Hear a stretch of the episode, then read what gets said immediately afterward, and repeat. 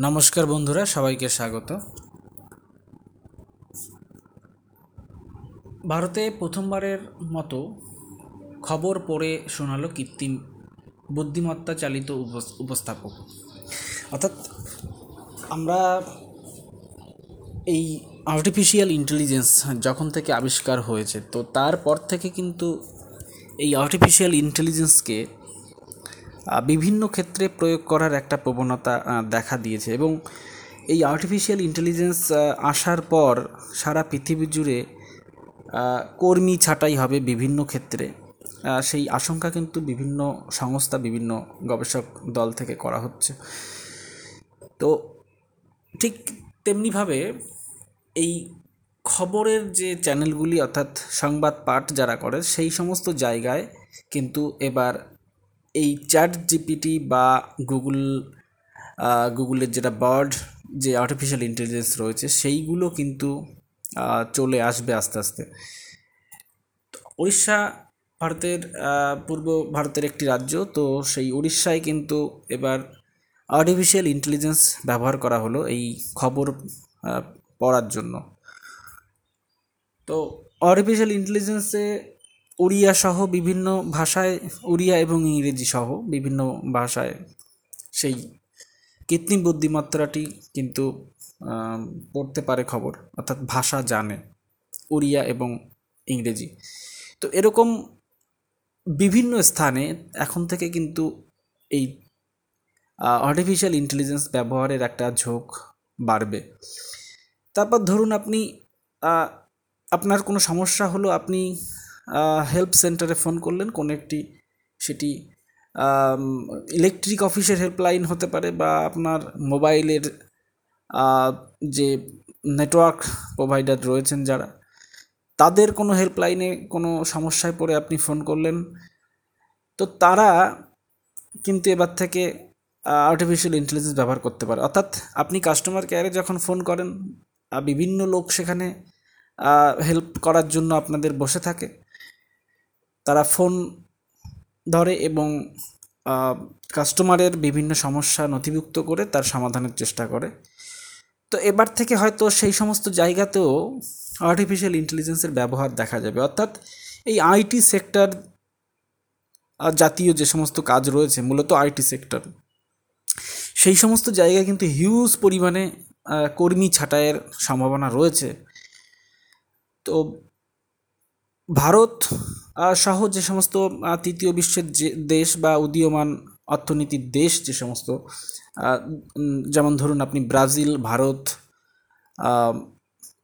South Africa Bangladesh এই সমস্ত দেশের মতন যে দেশগুলি রয়েছে, তৃতীয় বিশ্বের উদীয়মান অর্থনীতির দেশ সেখানে কিন্তু এই এআই যদি বিশালভাবে আহ, ব্যবহৃত হতে শুরু করে। প্রচুর সংখ্যায় বিভিন্ন ক্ষেত্রে যদি এআই এর ব্যবহার শুরু হয় তাহলে কিন্তু সেখানে মানুষের কর্মসংস্থান কিন্তু বিশালভাবে সংকুচিত হবে এবং এক প্রচুর সংখ্যক লোক কিন্তু সেখানে কর্মহীন হয়ে পড়বে। তো তৃতীয় বিশ্বের দেশগুলিতে এই এআই এর ব্যবহার এবং এর প্রয়োগের ওপর কিন্তু এখনও বিভিন্ন আলাপ আলোচনা চলছে। কোন একটা নির্দিষ্ট সীমা পর্যন্ত এআই এর ব্যবহার করা যেতে পারে বা কতটুকু ছাড়পত্র দেওয়া হবে এই সমস্ত আর্টিফিশিয়াল ইন্টেলিজেন্সগুলিকে সেগুলি নিয়ে কিন্তু আলোচনা চলছে। যে সমস্ত দেশে ইউরোপ বা আপনি আমেরিকার বিভিন্ন উন্নত দেশগুলোতে কিন্তু যেখানে জনসংখ্যা খুব কম সম্পদ অনেক, জনসংখ্যা অনেক কম কর্মী কম সেই সমস্ত জায়গায় এআই এর ব্যবহার কিন্তু অনেকটা লাভজনক। অর্থাৎ কম মানে শ্রমে কম একটা এআই দিয়েই আপনি কিন্তু দশজন শ্রমিকের কাজ সেখানে করিয়ে নিতে পারবেন। তো সেই সমস্ত দেশের উন্নত দেশ এবং কম জনসংখ্যার দেশে কিন্তু এআই এর ব্যবহার অনেকটা লাভজনক।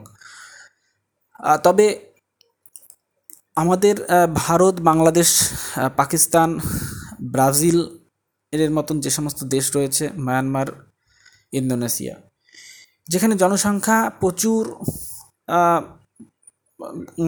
সম্পদ কম, জনসংখ্যা অনেক যেখানে এআই এআই এর ব্যবহার কিন্তু একটি